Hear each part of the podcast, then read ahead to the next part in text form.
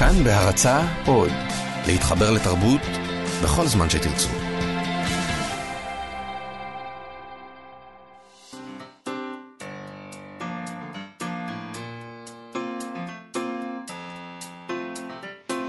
מה שכרוך עם יובל אביבי ומה יעשה לה. שלום, שבוע טוב, ותודה שהצטרפתם אלינו. אנחנו מה שכרוך, מגזין הספרות היומי של כאן תרבות, התוכנית הראשונה שלנו לשבוע זה. אתם אולי מקשיבים ומקשיבות לנו ברדיו, אבל אתם יכולים ומוזמנים גם להוריד את האפליקציה החדשה והחינמית של כאן. אה, פשוט תיכנסו לחנות האפליקציות, הורידו את כאן אודי, כאן עוד, ותוכלו להאזין לכל התכנים הכי טובים במקום אחד, באיכות טובה ובשידור חי.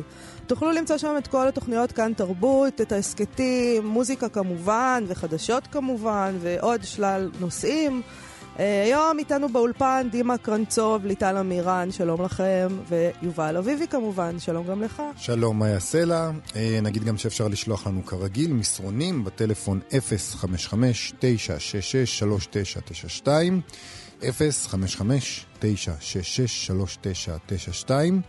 אה, אפשר גם לשלוח לנו הודעות בעמוד הפייסבוק שלנו, מה שכרוך עם יובל אביבי. Uh, היום נדבר uh, עם הקולנוען אורי ברבש, שמגייס כספים להפקת uh, סרט חדש על המשורר היידי הגדול אברהם צוסקובר. Uh, נדבר גם עם מיכאי חסון, uh, המנהל האומנותי של עונת הספרות של בית אביחי, זה דבר חדש, נפתח היום לראשונה, עונת הספרות.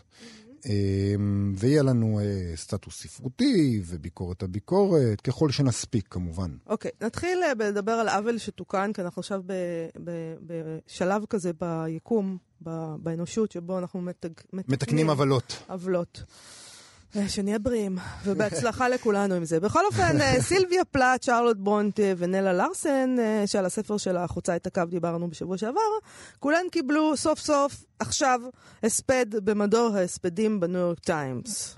אני חייב להודות שאני די המום שהם לא קיבלו הספד בזמן אמת, הם מתו לפני המון המון נכון. שנים כל אחת מהן. אז תראה, זה בדיוק מה שעומד מאחורי פרויקט חדש של ה-New York Times, שנקרא Overlooked, או בעברית, אלה שהתעלמו מהם. אה, אלה שפסחו עליהם. באתר Electric Lit הזכירו שמאז 1851, אז החלו ב-New York Times לכתוב הספדים.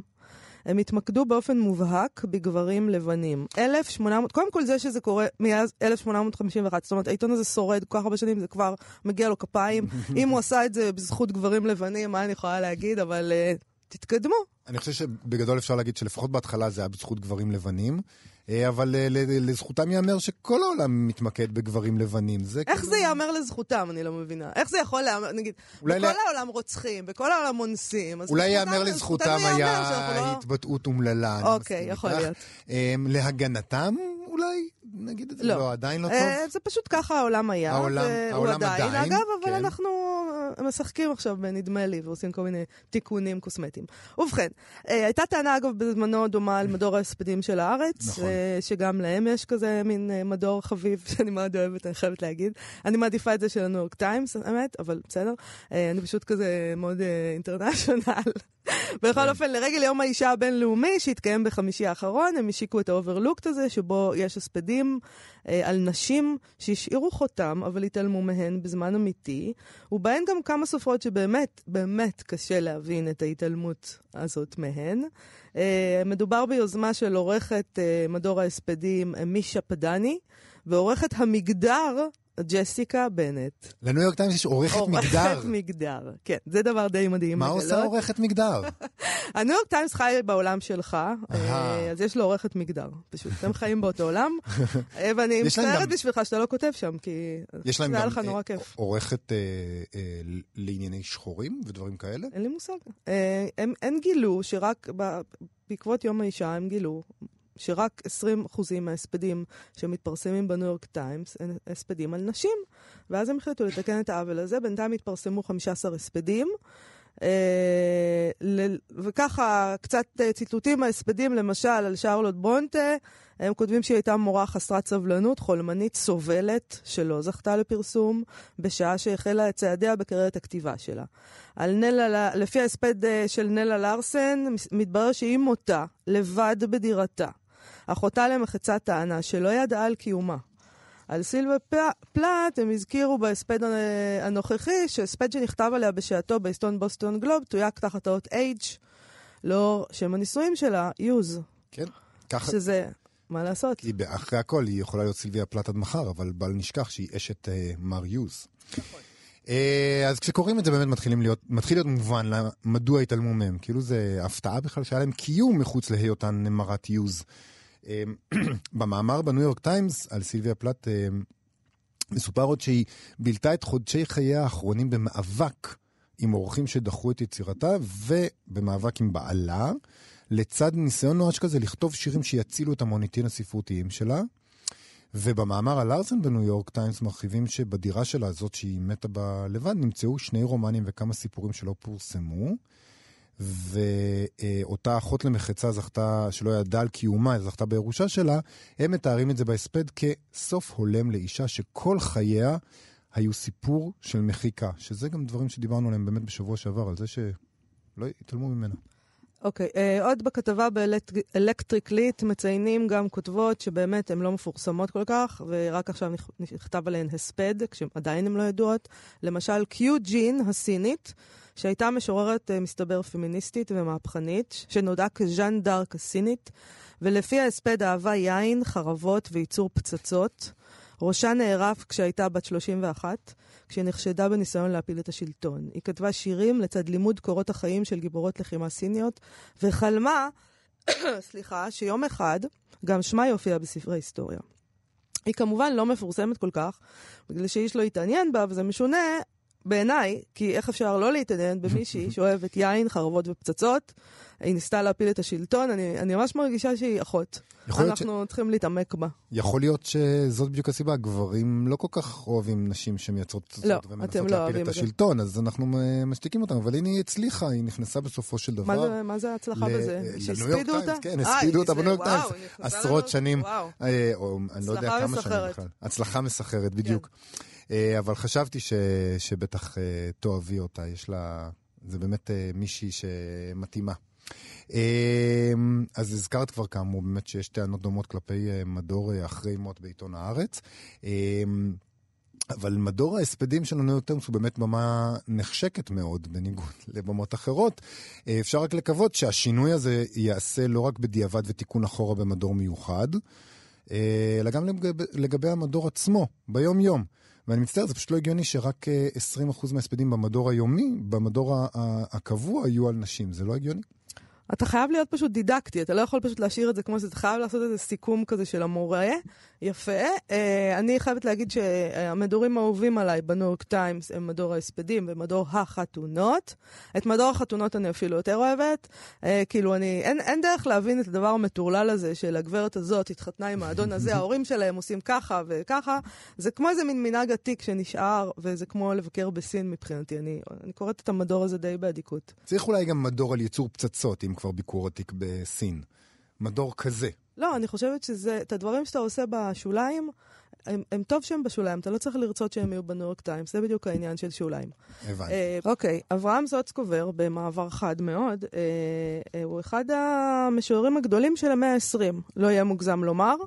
אה, משורר יידיש גדול, אה, גם הכירו בו, בק... הוא תורגם ל-30 שפות, זכה בשלל פרסים, הוא זכה בפרס ישראל ב-1985.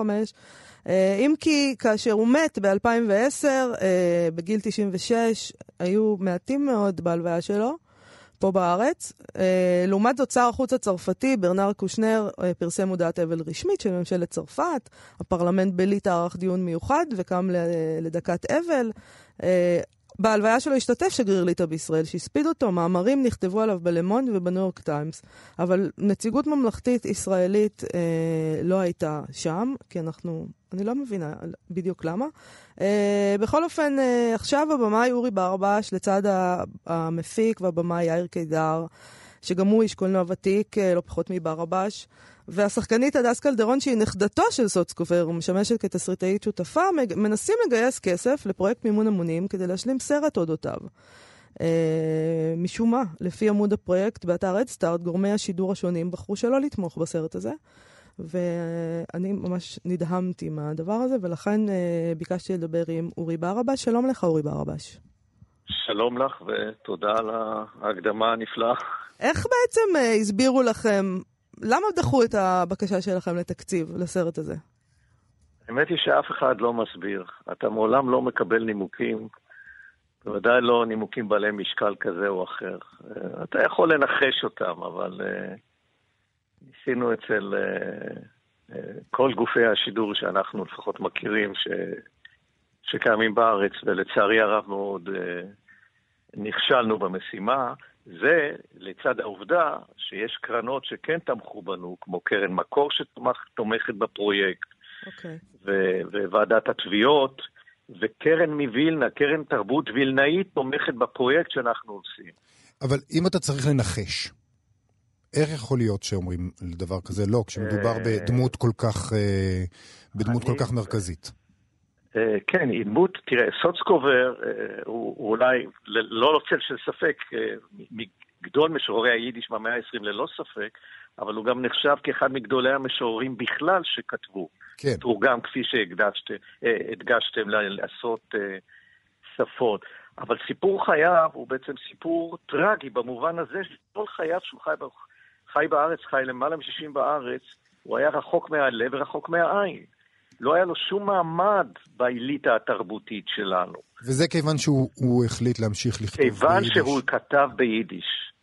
אני מעריך שהסיבה שהוא לא הפך להיות אה, נכס צאן ברזל עבור כל אחד מאיתנו, זאת העובדה שהוא כתב ביידיש. היידיש הייתה מחסום שפה, מחסום תרבותי, מחסום רוחני, מחסום, מחסום הווייתי בינו לבין הציבור. אבל אפשר היה לחשוב שכבר המון... עברנו את השלב הזה, לא? וש...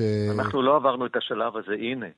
העובדה שהוא היה מודר כל חייו בארץ מעידה, אה, ממשיכה בעצם להתקיים גם היום, כשאנחנו כבר בשלבים המאוד מתקדמים של עשיית הסרט, שאת עיקרו צילמנו, נכנסנו לשלב ה post-production והעריכה כעת, ואף אחד מגורמי השידור אה, לא אה, יצטרף למסע הזה. אתה יכול אה, לספר לי מה, מה העניין שלך איתו? מה, אה, באיזה מקום זה עניין אותך לעשות סרט על סוצקובר? תראי, סוצקובר בעצם אה, באיזשהו אופן אה, מכיל בתוכו את שני הנושאים שהם uh, הזהות הרוחנית שלי כבר הרבה מאוד שנים, מאז שאני בעצם עמדתי על דעתי, וזה הספרות בכלל והשירה בפרט. אני בכלל באתי מספרות ומשירה כ- כסטודנט, לא כ... זה, זה העולם האמיתי שלי. אני אמרתי כבר בהזדמנויות אחרות ש, שהספרות היא הקודש שלי והקולנוע הוא החול שלי. כן. בלי שאני מזלזל בחול כמובן. אבל יש הפרדה. זה המקום שבו אני חווה את החוויות הכי עמוקות, רוחניות, אינטלקטואליות. וה-DNA האחר שלי, ש, שטבוע בי, זה, זה תקופת השואה. זה, זו תקופה שאני חוקר אותה כבר הרבה מאוד שנים, אה, ומנסה לפענח אותה, ואני בהרבה מאוד מובנים, באופן מטאפורי, מרגיש דור ראשון. באופן מטאפורי, כמובן. כן. ואנשים כמו סוצקובר, וסופרת כמו עידה פינק, ואנשים כמו מרק אדלמן, הם המחזור שלי. הם, ה, הם הדור שלי, ככה אני מרגיש. אולי, אולי אז תספר ש... לנו, אתם נמצאים בשלב די מתקדם של הסרט, במה בעצם, מה בעצם הוא עוסק? מה, ה, מה הנרטיב שלו?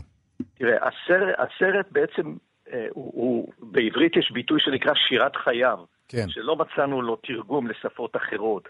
הסרט הוא שירת חייו של אברהם סוצקובר. חייו, דבר ראשון, הסרט מספר את חייו. האיש נולד לפני מלחמת העולם הראשונה, ונפטר בארץ לפני כשמונה שנים. כל חייו הם בעצם סיפור ההיסטוריה המודרנית של העם היהודי. ללא צל של ספק. הפאר וההדר והפריחה הענקית שהייתה בווילנה בין שתי המלחמות. המלחמה, השהייה בגטו, העלייה לארץ. האיש עלה לארץ ב-47 כנגד כל הסיכויים. מה למשורר יידיש ולישראל ב-47? היידיש הייתה רמוסה, הייתה נלעגת, הייתה מודרת, הוצאה מחוץ לחוק בשנות ה-50. אני לא יודע אם אנשים יודעים את זה. אסור היה להופיע בפומבי עם יידיש. תגיד, מה הוא עשה בשנים האלה שבהן החברה הישראלית התנערה כל כך אה, חזק מה, מכל סממן גלותי, או לפחות ניסתה להציג מצב כזה? אבל זה מה שכל כך יפה מה שהוא עשה. הוא עלה למקום שלא רצה את שפתו ואת עולמו התרבותי והרוחני, אבל הוא לא התבכיין, הוא לא אה, נכנס ל, ל, ל, ל, למקום של, אה, לתחושה של קורבן, אלא הוא נאבק על מקומו, ומיד ב-49, 1949, הארץ עוד מלקקת את הפצעים ממלחמת העולם, ממלחמת העצמאות, ובוודאי ממלחמת העולם השנייה. הוא מייסד ירחון ביידיש שנקרא גולדענע קייט, שרשרת הזהב, mm-hmm. שהופך להיות בעצם המרכז התרבותי, הרוחני, של סופרי יידיש, לא רק בארץ, בעולם בכלל. הוא אגב מתרגם מעברית ליידיש לירחון הזה. כן. ואנשים אומרים לו, הרי יותר מירחון אחד או שניים לא תצליח להוציא. למעלה, קרוב ל-50 שנה הירחון הזה ממשיך לצאת. 150 עותקים של הירחון, לא עותקים, 150 אה, גיליונות. ירחונים. אה, סליחה? גיליונות. גיליונות של הירחון הזה, של גולדענע קייט יוצאים. כן. זאת אומרת, האיש נאבק כנגד כל הסיכויים על המעמד שלו, והוא לא מוותר. ויש לכם אה, אה, קטעי ארכיון שרואים אותו מדבר ושהוא צולם? מצאת כאלה דברים? יש, תראי, הוא, יש לנו, דבר ראשון, יש לנו הקלטות מאוד נדירות בס, בקולו, שבהם הוא מקריא את חלק משיריו, ובעיקר מקריא חלקים מהיומן שלו. הוא כתב הרי גם יומן, גם יומן אישי, ובעיקר את יומן גטו וילנה, כן. שזה אולי היומן, לדעתי היומן הראשון שנכתב על גטאות. שזה ספר אה, נהדר שראה אור בעם עובד. נכון, נכון, okay. אוקיי. נכון, שממש לאחרונה. נכון. אה, הוורסיה המעודכנת, מה שנקרא, ויש לנו הקלטות בקולו, וזה מרתק, כי הוא מקריא בפתוס, הוא מקריא מתוך כובד ראש, מתוך חיבור רגשי עמוק מאוד. באשר לצילומים שלו, יש לנו בעיקר מלא צילומי סטילס שלו מרשימים מאוד. הוא היה איש מאוד מודע לנוכחות שלו. הוא, הוא, הוא, הוא במובן מסוים היה גם גנדרן, איש נאה מאוד. כן. ו, ו, ו, והוא הקפיד להצטלם נכון. לגבי צילומי וידאו, יש לנו, אני עדיין בשלב העריכה לא יודע בכמה מהם נשתמש וכמה מהם לא. מתי אתה חושב שהסרט הזה יהיה מוכן ונוכל לראות אותו כבר? הסרט יהיה מוכן לדעתי תוך שלושה חודשים, בין חודשיים לשלושה אנחנו נסיים אותו. זה בתקווה כמובן שנוכל להשלים את התקציב שחסר לנו. אה, כמה כסף אתם מנסים לאסוף בהדסטארט? אנחנו מנסים עכשיו אה, להשלים כ-150 אלף שקל. וכמה אספתם עד עכשיו? אספנו עד עכשיו אה, כ-40 אחוז. קצת, נדמה לי 54 55 אלף שקל. אז כמה זמן, ש... כמה, כמה זמן אה, עבר מאז שעלה הפרויקט? מאז שאנחנו עובדים על הפרויקט? לא, לא, מאז שהעליתם את הבקשה לקמפיין את המימון. כן. אה, לדעתי שבועיים וחצי, ונותרו עוד, אה, אה, עוד שבועיים וחצי. כמה אנשים תרמו את הסכום הזה? אם אני לא טועה, אני ראיתי אתמול פעם אחרונה למעלה מ-300 עד עכשיו. יפה מאוד. אז מי שמעוניין כמובן לתרום להדסטארט הזה, מוזמן להיכנס לאתר של ההדסטארט, לקמפיין הזה. Uh, אנחנו מחכים uh, בכיליון עיניים לראות את הסרט. תודה רבה לך, אורי ברבש. תודה, תודה לכם, רבה. באמת תודה רבה תודה. ושבוע טוב. להתראות, להתראות. שבוע טוב. ביי. אמ, נתקדם? כן. יאללה. נתקדם אל אה, ירושלים. מברונקס אל ירושלים, בבית אביחי בירושלים מתחילה היום. לראשונה, פעם ראשונה שהם עושים את זה, עונת הספרות. עונת הספרות זה בעצם יוזמה חדשה. שמאגדת מספר רב של אירועי ספרות ושירה לשבוע אחד אה, דחוס.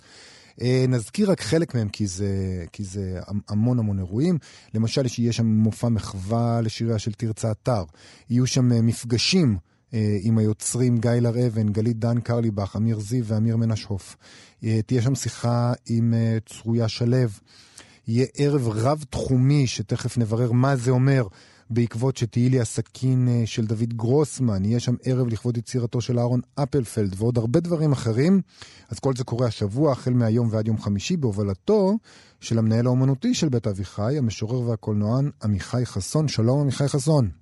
אהלן, אני עוד בשוק מהשיר ומתלהב ממנו גם. נכון, מגניב? האמת שכן. זה היה ממש מסעיר, וזה לא יאמן שזה, שזה באמת ביידיש, ואנחנו... מה, מה, לא- איך, איך, איך מחקו, איך מחקו את זה? וגם לפני כמה שנים הייתה איזה מין, אה, איזה מין, היה איזה מין גל כזה של יידיש, אמרו, נכון, הנה, זה נכון. חוזר, וכולם למדו יידיש, לא והיו תפס. מופעים, וזה לא הצליח לתפוס, זה דבר כל כך. Division שעושים אה, באמת כאילו משהו מאוד דומה, כאילו גרוב ביידיש. נכון, נכון, נכון, זה יפה גם. זה קיים. אבל היה איזו תחושה שאנחנו אשכרה מצליחים להחיות את העניין הזה, וזה שווה להחיות את זה, זה מגניב. אפילו אני למדתי יידיש שנה אחת, כי היה תחושה שזה קורה, וזה לא קרה. זה חבל, חבל. אז אבל עמיחי לעונת חסון, הספרות, לענייננו. כן. למה לעשות עונת הספרות? למה, מה עומד מאחורי הדבר הזה? כן, אז האמת שיש לזה המון המון סיבות, אה, ועיקרם הוא איזושהי הבנה שאנחנו זקוקים לפסטיבל. שהאירועים הבודדים, או הקונספט של אירועים בודדים, אה, מצליח להביא פחות קהל מאשר פסטיבל שמייצר באז אה, ומייצר איזו תחושה חגיגית שגורמת לאירועים שאולי באופן השוטף לא היו מלאים להתמלות. וגורמת לתקשורת להתעניין וגורמת לתנועה. כשאתה אומר אנחנו, אתה מתכוון לבית אביחי, או למשהו יותר גדול מזה? אה, א', אני חושב שאנחנו בבית אביחי עברנו תהליך אה, ארוך של הבנה, אה, שפסטיבלים עוזרים לנו לקדם את התכנים שלנו בצורה טובה יותר, אבל אני חושב שזו תופעה הרבה יותר רחבה. אה, ירושלים עצמה גם מפוצצת בפסטיבלים אה, של ספרות, אבל אני חושב שמה שמאפיין אותם הוא אחד מהשניים, או שהם מכוונים כלפי חוץ, נגד הספרים הבינלאומי והפסטיבל במשכנות שאננים, שבאמת עיקרם הוא להביא סופרים גדולים או פחות גדולים מחו"ל אה, ולייצר להם איזושהי אה, התחברות עם סופרים ישראלים ועם הקהל הישראלי, או אירועים שהם פסטיבלים של כתבי עת שהם בעצם חוגגים לרוב את עצמם. יש את מטר על מטר של מקום לשירה ויש את אה, ימי אהבה לשירה של משיב הרוח. גילוי נאות הייתי מנהל אומנותי גם בשניהם בעברי והם פסטיבלים חשובים שיש להם המון מקום, אבל הם מאוד מאוד מצומצמים. אה, והפסטיבל הזה הוא נטול אג'נדה במובן הזה שהוא לא מנסה לקדם אה, קבוצה מסוימת או קול מסוים, הוא מנסה לתת איזשהו אה, מרחב די רחב ולרכז את הספוט הזה ולתת לו משמעות. אתם נהגתם לעשות הרבה מאוד אירועים שקשורים לספרות ולשירה במשך, כאילו, תמיד הייתם, זה איזושהי אכזבה ממספר האנשים שהצל... שהצלחתם להביא לדברים האלה? זאת אומרת, הייתם עושים אירועים והם לא היו מגיעים? האנשים לא היו מגיעים? אמ, אני יכול להגיד שכן, בגדול, אם להיות כנה. אה, היה, אבל תראו, אני חושב שבתוך, יש פה בבית באמת אה, עשרות פעילויות בחודש, מאות לפעמים. כן. אה, ואירועי ספרות נבלעים בתוכם, הם רק חלק. ובתוך המערך הזה נהיה יותר ויותר קשה להביא אנשים לספרות, כי באמת תחום שבסופו של דבר, לפחות בירושלים, אני חושב שבשונה מתל אביב, מגיע אליו פחות קהל. וההבנה היא שברגע שאנחנו מרכזים את זה לשבוע אחד, שבו העיקר הוא ספרות, כל שאר התחומים נזרקים החוצה, אה, ואנחנו באמת מתמקדים בזה, אנחנו מקבלים הרבה יותר, אני יכול להגיד שכמעט כל ההורים הם סולד אאוט כרגע.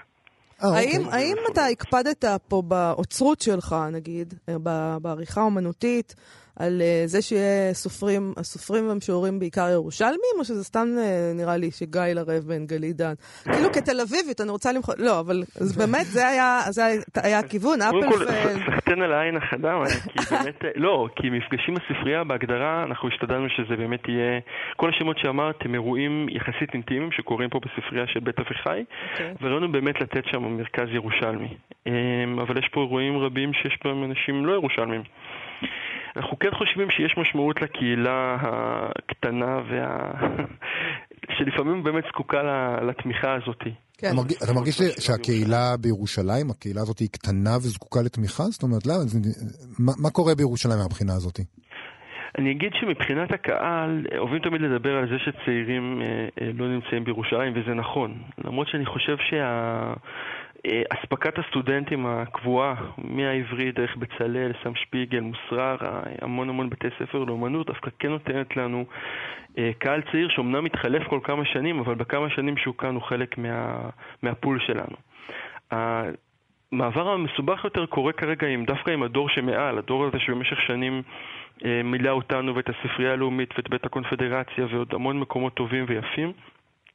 שזה הדור שהילדים שלו עזב את ירושלים בשנות ה-90, בשנות ה-2000, ועכשיו הוא גם יצא לפנסיה, והוא הולך לגור לידם בגבעתיים ורמת גן ותל אביב.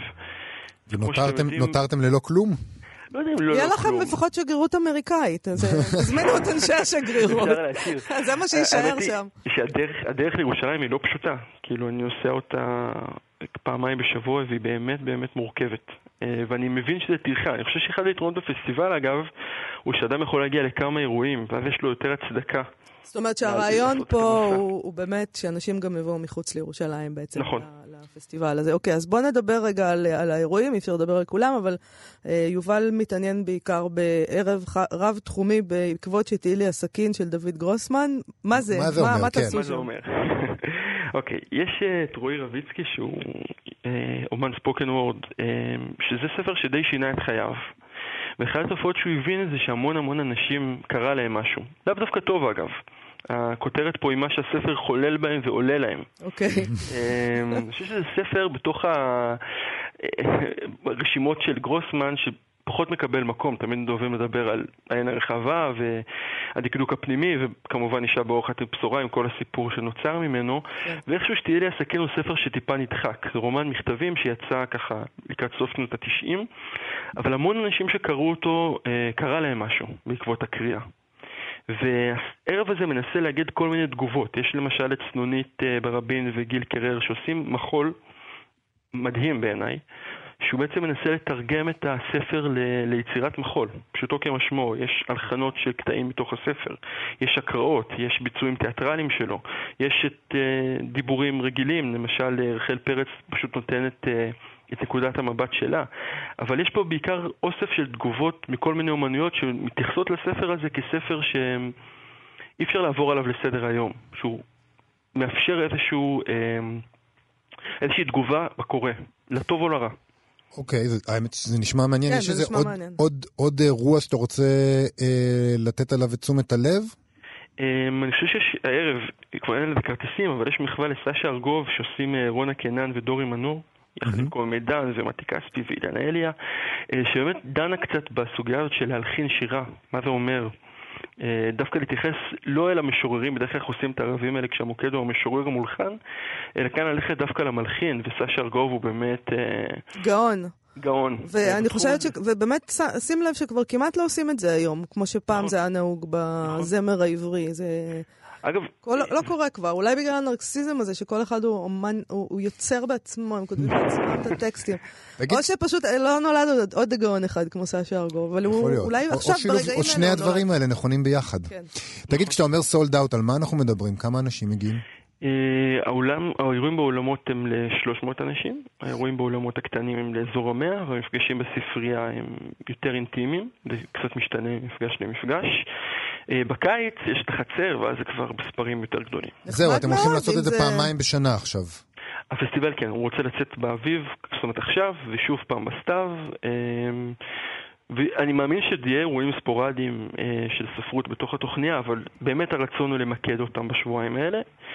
אה, זה נשמע לי כמו עובד. מסורת נהדרת שאתם מתחילים. באמת. אולי אפילו נעשה. את המסע הקשה הזה לירושלים, כמו שאתה מכנה. אותו. זה די קרוב בסופו של דבר. כן, זה כלום, זה שעה. נסיעה, כאילו, אוקיי. פחות. זה אשליה. תודה רבה לך, עמיחי. חסון. אה, המון תודה ובהצלחה. תודה רבה לכם. להתראות. תודה. ביי. אה, פינת ביקורת הביקורת. אה, נדבר היום על הביקורת של אוריאן מוריס, אה, על ספר המסות של יצחק לאור צד מערב, הספר יצא בהוצאת אפיק. אה, הביקורת פורסמה במוסף ספרים של הארץ ביום שישי. אה, אפשר לומר בגדול שמוריס לא הסכים עם כמה הנחות אה, יסוד ופרשנויות של אה, לאור. אה, אוריאן מוריס טוען שהנחת היסוד של יצחק לאור היא שהתשוקה למערב היא בעיית יסוד של היצירה הישראלית, והוא תוקף את ההנחה הזאת כבר בפסקה הראשונה של הספר של לאור. ככה הוא כותב אוריאן מוריס, אני מצטט מתוך הביקורת. כך פותח לאור את ספרו. כאשר פרצה המהומה סביב קבוצת ארס פואטיקה, נאור זעם אשכנזי נוכח הביטוי אשכנזים. אני מרשה לעצמי להניח שהאשכנזים לא היו נפגעים עד כדי כך, אילו קראו להם מערבים אה, או אירופאים. זה ציטוט מתוך הפתיחה של הספר של יצחק לאור, ואז אוריאן מוריץ ממשיך. הכינוי הזה אכן העליב רבים, אלא שמכאן מפליג לאור לקביעה הבאה. אני מרשה לעצמי להניח שאותם הנעלבים היו באים על סיפוקם לו חסן היה מכנה אותם בשם אירופים. זהו כמובן קשקוש גמור, כך אומר אוריאן מוריס. כל הדוברים נעלבו מפני שנהגו לחשוב על עצמם כישראלים, והכינוי אשכנזים כביכול שלל את הזהות והאפשרות הזאת מהם, ובהתאמה שלל ממדינתם את הצביון שייחלו לו. זה יחדיר בהם תחושת זרות שלא היטיבו קודם לזהות אותה. מצב הזרות הזה, אגב, הוא פועל יוצא של התמזרחות המדינה ומוסדותיה, יותר משהוא נובע משאיפתם הכוזבת של האשכנזים למערב כביקורת הספר. טוב, אני אה, אה, נוטה לא להסכים עם אוריאן מוריס פה, אה, בלשון המעטה. אני חושבת שאנחנו, אני אגיד אנחנו, האשכנזים, אכן רואים בעצמנו מערביים, אה, ושהתואר הזה אה, לא היה מעליב אותנו אם היו אומרים לנו מערביים. אשכנזי זה מהעיירה. מערבי זה מברלין, זה מפריז, זה מלונדון, מהתרבות המפוארת, זה לא מהגפילטה פיש והחנופה לגביר. וזה מה שמעליב אותנו. ואתה יודע, כשהמזרחים רוצים ממש להעליב בר- בריבי פייסבוק, הם מצאו איזו שיטה בשנים האחרונות, בריבי פייסבוק אידיוטים נחותים, אה, הם, אז הם אה, אוהבים להגיד אה, אוסטיודן, ככה כן. הם מקללים אותנו. עדיין, לא יאמן, עדיין.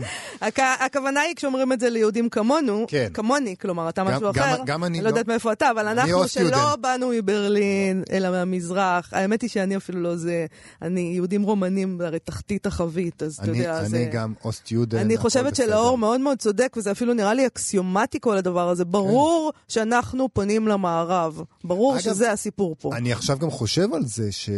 מה העליב אותנו?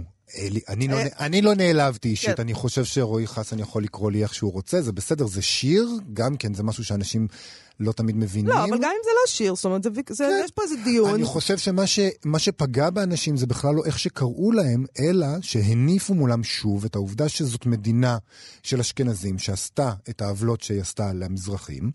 ו, ואז מי שקרא את השיר הזה הרגיש אשמה ואמר, אוי, עוד פעם אומרים שאנחנו אשמים בהכל. זה מה שגרם לפגיעה, ופחות כאילו הטענה שאנחנו מערבים או לא מערבים.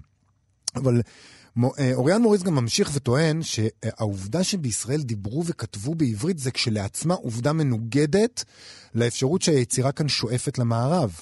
אה, כשלאור כותב, לדבריו, שהמטמורפוזה של היהודי מלא מערבי למועמד ללהיות מערבי עד היותו מערבי היא חלק מרכזי באידיאולוגיה הישראלית, אוריאן מורי שואל, האם שלילת הגלות ומחיקת שפות אירופה לא היו חלק מתהליך אמנציפטורי של היהודים מאירופה? הצלחתי להגיד את המילה הזאת, מדהים. אה, האם המאבק נגד המנדט הבריטי לא היה חלק מפרויקט אנטי-קולוניאלי, בדיוק כמו שחרור הודו למשל? האם כל הסופרים שלאור דווקא מציין בשמם, הפעם לא לחיוב, לא טרחו רבות על היצירה שנקראת התרבות העברית הישראלית? הוא ממשיך וכותב, אני סבור שהתשובה לכל השאלות האלה, לכל השאלות האלה היא כן.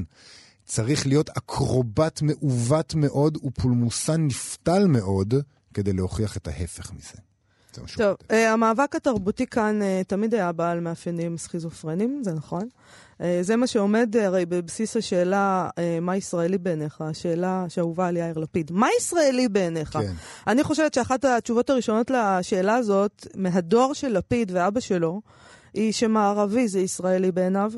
ומכאן גם נובעת המחשבה, הכינוי הזה שאהוד ברק טבע, שאנחנו וילה בג'ונגל. כן.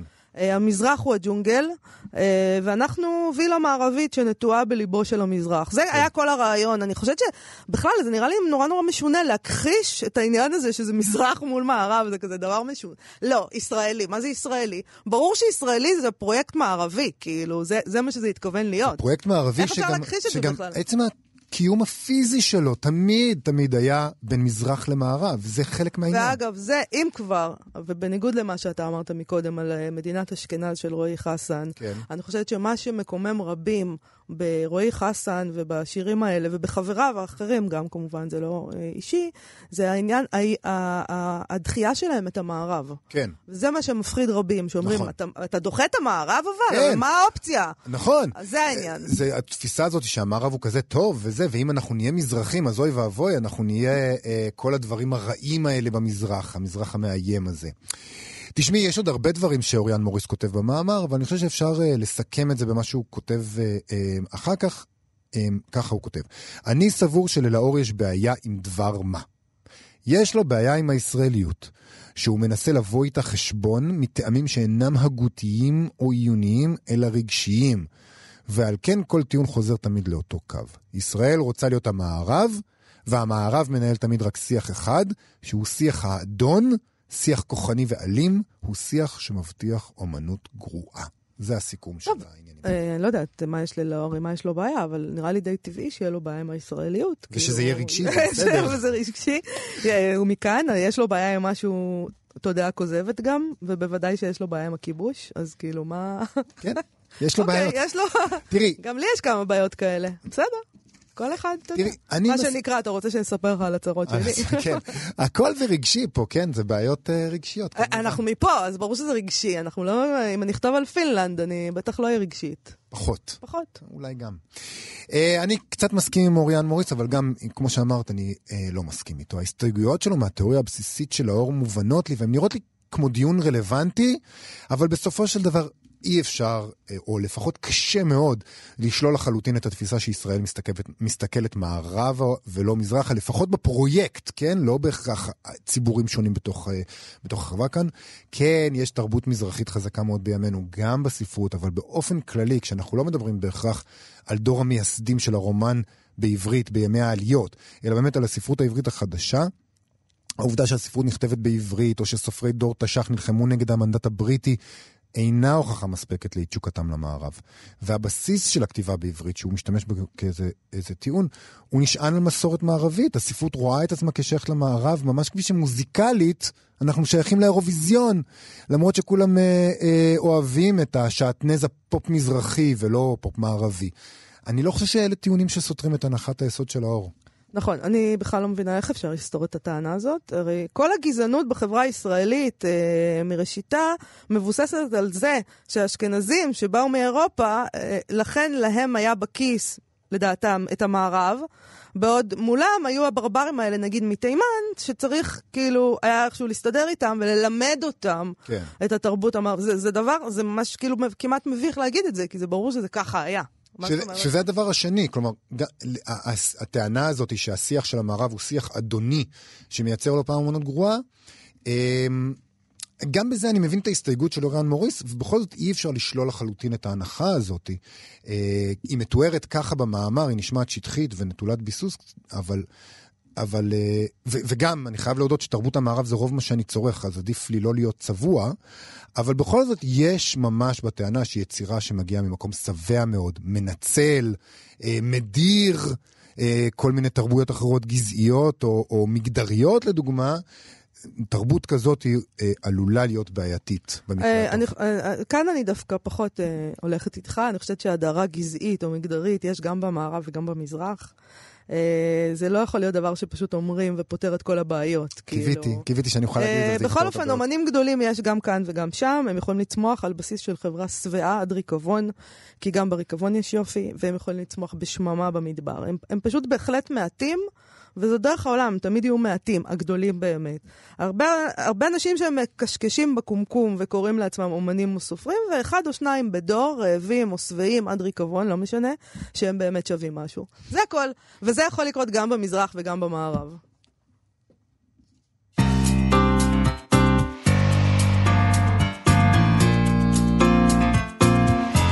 לסיום פינת הסטטוס היומי, יובל, כן. בסוף השבוע התפרסם בשבעה לילות של ידיעות אחרונות, ראיון של יוני לבנה עם זוכת פרס ספיר, אסתר פלד. כן.